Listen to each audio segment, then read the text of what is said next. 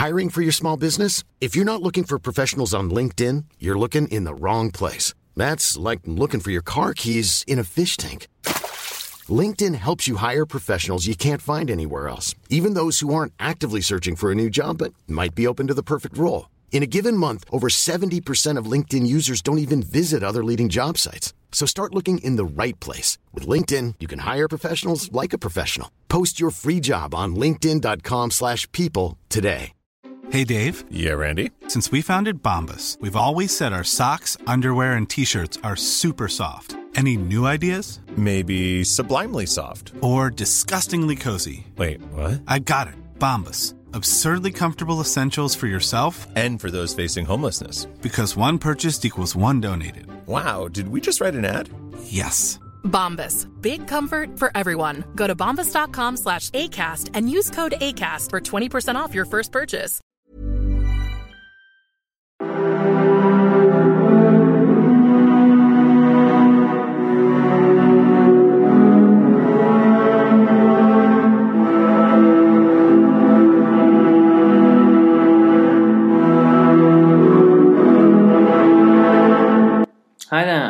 To the Explaining History podcast. And today I want to talk about the experience of black Americans in the USA in the immediate aftermath of the Second World War and the effect that the war had had on them socially, culturally, politically, and in terms of the civil rights struggle. Now, it's the view of uh, James Patterson, uh, author of Grand Expectations, the uh, chapter of the Oxford History of the United States that runs from 1945 to 74, that uh, by 1945, the condition of uh, life in America for black Americans on average had improved. This was in part due to the war and in part due to long term economic changes happening in the Deep South, where the majority of black people had lived uh, since the end of slavery in 1865 the uh, South had been mechanized, or the uh, cotton industry in the South uh, had been mechanized uh, by the early 1940s, which meant that large numbers of farm labourers were unemployed.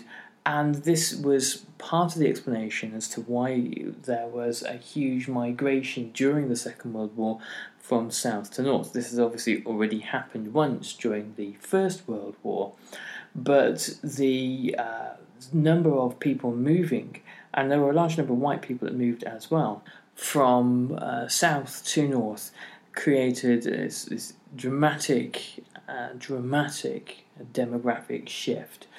During the 1950s, another 1.5 million black people would leave the South to join family members already in the North and to escape the poverty and the increased violence that accompanied the intensifying civil rights struggle. And in general, black Americans began to be uh, economically occupied far more in industry than in agriculture. The m- numbers of black Americans who wound up working in agriculture uh, between 1939 and 1945 uh, increased by 700,000.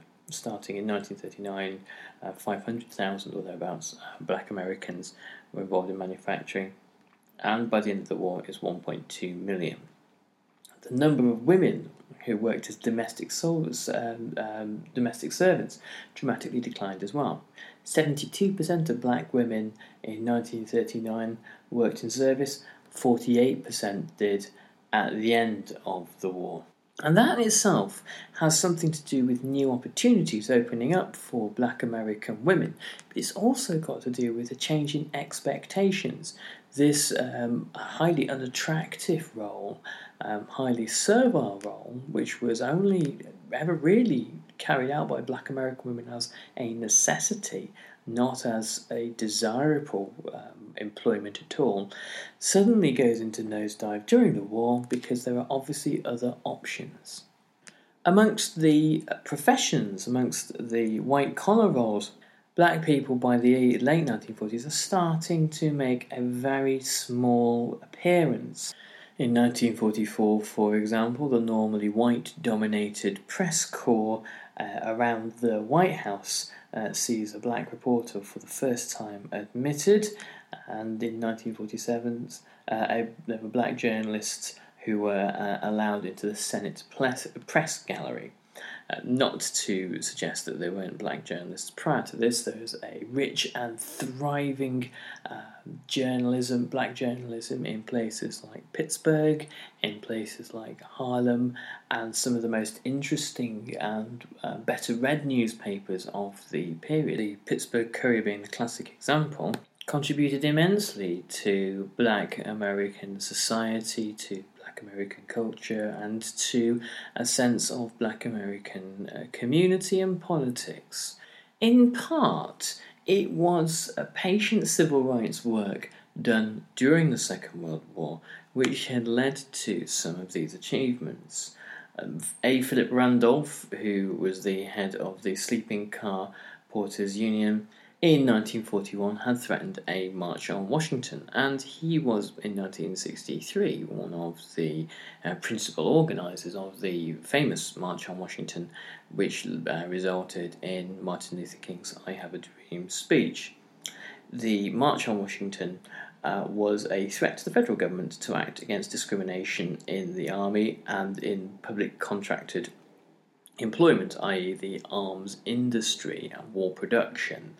There were notable examples of strikes in shipyards in Georgia where black workers demanded the same rights as white workers, i.e., the same access to skilled employment, better paid skilled employment, and training on jobs such as welding and electrics and, and that kind of thing. White trade unions liked to ensure that their members had a monopoly on the best types of work, skilled work um, that was better paid.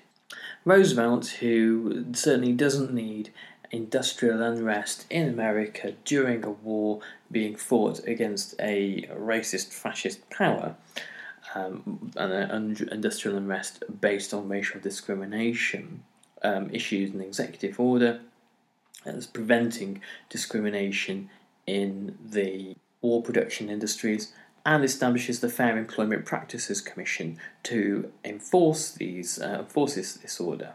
Um, this there is wide evasion of the order as employers and workers, white employers and workers, that is, found all sorts of strategies and tactics to get round it and to keep black workers in their place. And the fact that this was the case, the fact that there was um, an effort to undermine presidential orders at a time of war, a war that can be interpreted as a struggle for national survival, goes on to show you the the deep importance that white privileged elites in uh, labour and industry attached to discrimination to ensuring that skilled black labour didn't emerge within the workforce. In areas where there was high competition between white workers and lower paid black workers, the idea of um, white soldiers returning home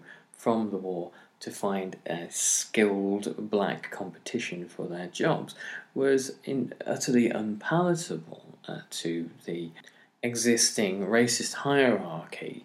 Um, this is not just in the southern states either, lest we kind of target them um, to the exclusion of, of everywhere else.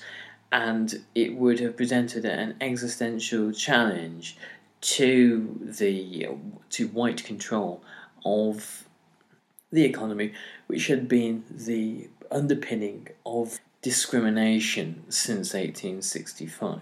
There seemed little point in prevailing over Nazism, Italian fascism, and Japanese imperialism if one was to be uh, defeated on the home front, so the thinking went. But it was these kinds of struggles during the war that led to a more militant kind of black activism emerging. I say militant isn't nothing uh, on the scale of and the uh, level of activism in the late 60s, early 70s, but certainly uh, there was a, a, greater sense of organisation and purpose that the war, uh, the conditions of the war, kind of engender.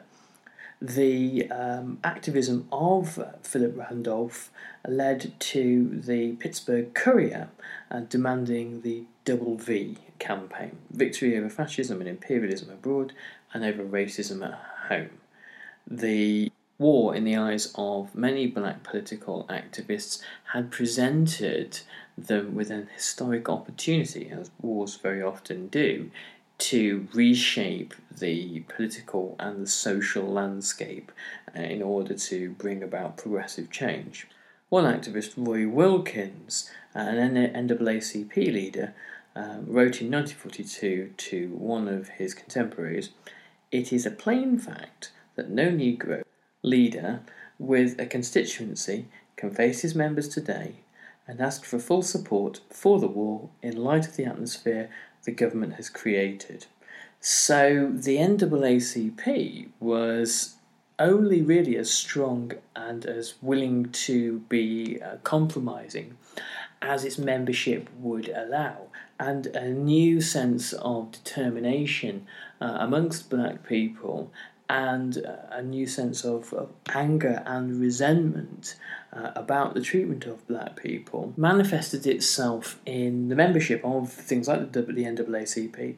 In 1935, it had a membership of 50,000, and by 1945, it had a membership of nearly 10 times that, of 450,000. In, the, in 1944, um, the sociologist uh, Gunnar Myrdal wrote an influential text on discrimination and racism in America, called it An American Dilemma. The book was uh, a wide reaching study of race relations in America, and he thought in it that the dilemma in question stemmed from um, a paradox within American history. Um, that the uh, uh, the, the conflict between the forces of democracy and equality and the um, entrenched force of racial injustice in America um, would meet each other at a, an uncompromising impasse. Myrdal was by and large optimistic about America, about the Constitution and the institutions that uh, governed America, and believed that these would, would have the power to overcome prejudice. He said that um, black Americans had changed. Um, he said that they could no longer be thought of as a patient, submissive majority. They will continue to become less well accommodated. A lot of this is kind of quite antiquated and sort of slightly patronising, dare you say, even like offensive language um, that was based in um, the assumptions of the time. Um, and he, whilst Myrdal was able to see that the black community in America had become more politicized and more active, the idea of the patient, submissive Negro, in inverted commas, that, pre- that had um, always existed in the imaginations of um, privileged white Americans was clearly still there. Myrdal was correct in his prediction that white people would uh, oppose change, um, not all, obviously. Um, the, he said that the white man can humiliate the Negro, he can thwart his ambitions, he can starve him. But white people, in Myrdal's view, did not have the moral stamina to make the Negro's subjugation legal and approved by society. Millions of people have lost weight with personalized plans from Noom like Evan, who can't stand salads and still lost 50 pounds. Salads, generally, for most people, are the easy button, right? For me, that wasn't an option. I never really was a salad guy. That's just not who I am. But Noom worked for me. Get your personalized plan today at Noom.com. Real Noom user compensated to provide their story. In four weeks, the typical Noom user can expect to lose one to two pounds per week. Individual results may vary. Hiring for your small business? If you're not looking for professionals on LinkedIn, you're looking in the wrong place. That's like looking for your car keys in a fish tank. LinkedIn helps you hire professionals you can't find anywhere else, even those who aren't actively searching for a new job but might be open to the perfect role. In a given month, over 70% of LinkedIn users don't even visit other leading job sites. So start looking in the right place. With LinkedIn, you can hire professionals like a professional. Post your free job on linkedin.com slash people today. Planning for your next trip?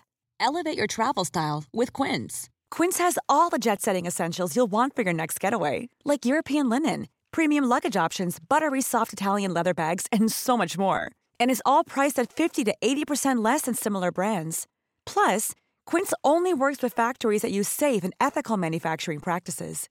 Pack your bags with high-quality essentials you'll be wearing for vacations to come with Quince. Go to quince.com/pack for free shipping and 365-day returns. Against that stands not only the Constitution and the laws which could be changed, but also the American Creed, which is firmly rooted in the Americans' hearts. Now, actually, whilst a lot of this is kind of quite romantic and, uh, shall, shall we say, slightly unscientific language, these are the sorts of things that Martin Luther King actually believed.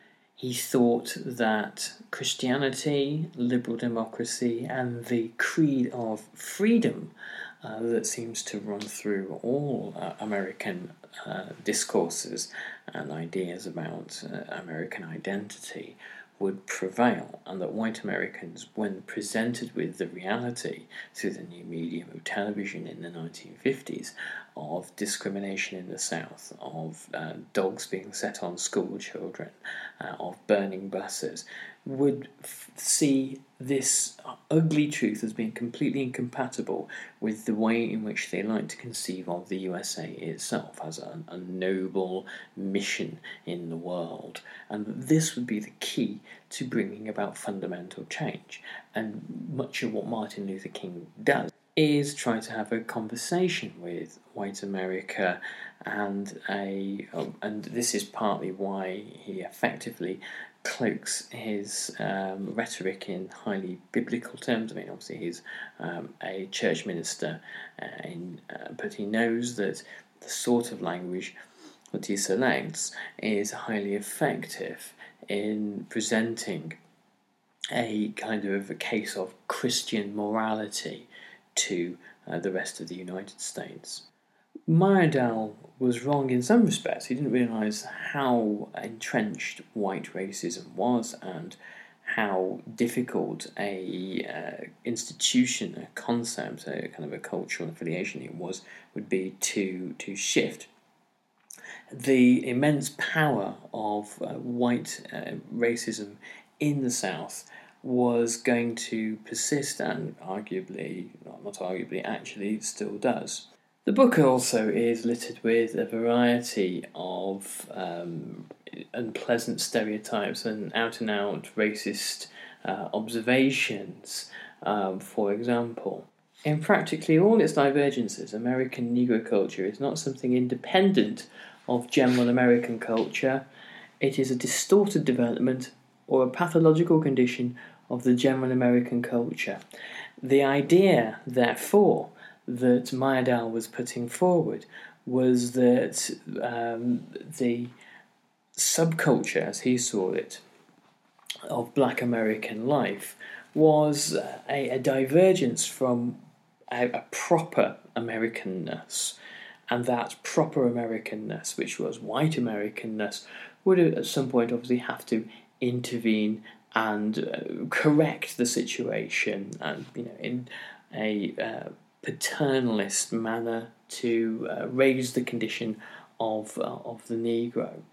Um, he said, It is to the advantage of American Negroes as individuals and as a group to become assimilated into American culture, to acquire the traits held in esteem by, the dom- by dominant white Americans. And this is obviously how black Americans would be able to pursue the American dream by really shedding themselves of their blackness and becoming like white people. Uh, I mean, the level of uh, ignorance that that statement has in order to um, kind of has to have in order to perpetuate itself.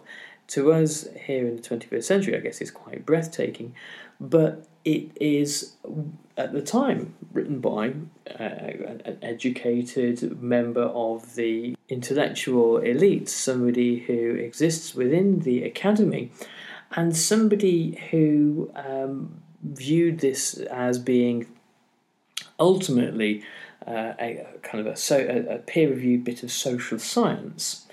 And so, what we're looking at here really are the dominant assumptions, not of racist, the racist South, but of liberal white America. So, where liberal white America was kind of starting from was Gunnar Myrdal and that that sort of direction of thinking so even even the supposed allies of the civil rights movement uh, amongst white liberal white people, there were still all sorts of entrenched prejudices. This book was given unsparing praise throughout much of the 1940s, and it was only until there were more uh, precise political dissections of it in the 1960s that it really starts to be discredited. W.B. Du Bois um, said of it, it was a monumental and unrivaled study. Black Americans had distinguished themselves in the armed services during the war. One in ten Americans were black, but 16% of the army was black. And a million soldiers, uh, a million black soldiers, had fought uh, between 1942 and 45. I say soldiers, obviously, uh, sailors and airmen as well. The Navy had only taken on, say, um, black sailors uh, to serve as mess attendants and in uh, other menial roles.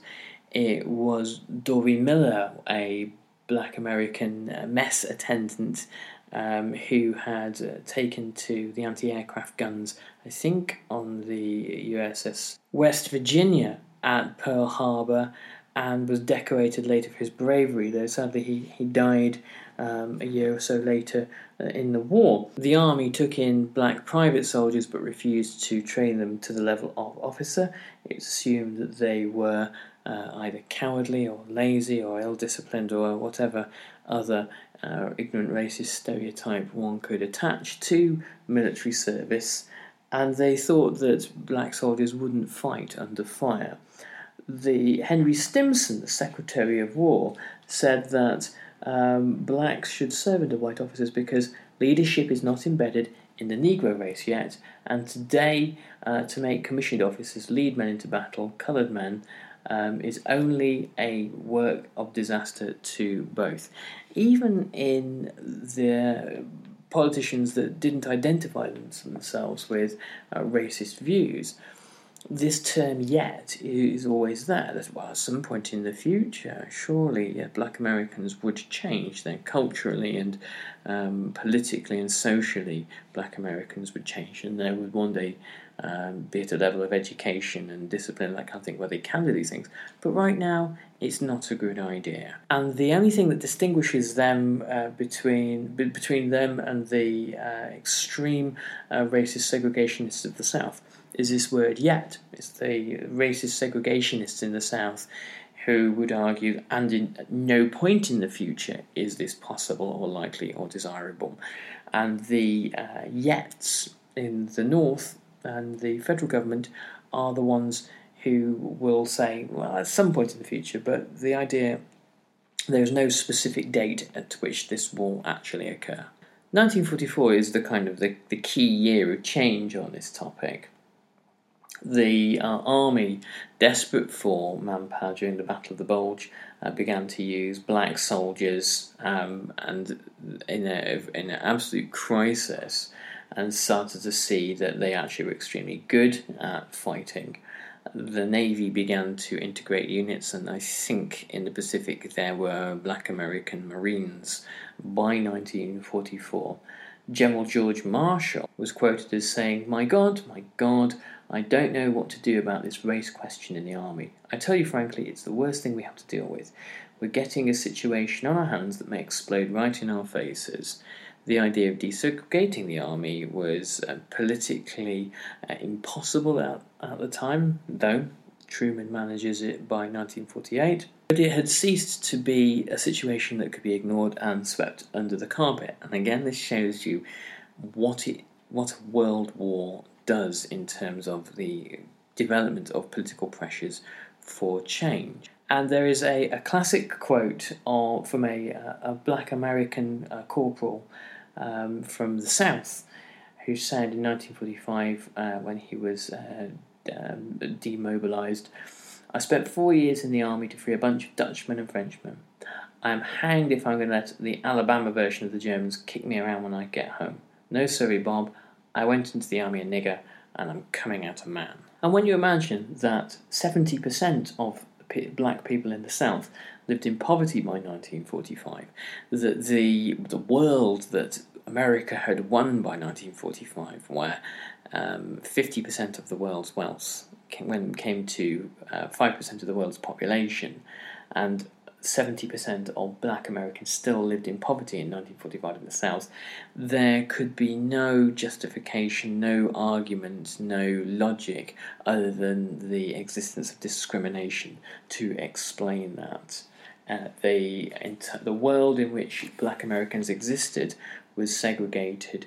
Um, public places, beaches, trains, uh, waiting rooms, restaurants, hotels, restrooms, drinking fountains, schools, churches, parks, beaches, every aspect of life outside the home was in some way uh, segregated, and the black American experience was one of inferiority.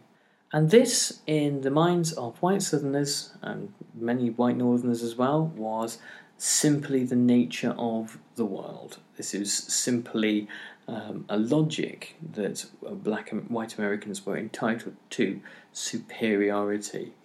Um, James Eastland, the Mississippi senator who became a uh, leading light of white racism, um, expressed this um, when he made a wartime speech against the Federal em- Employment Practices Commission.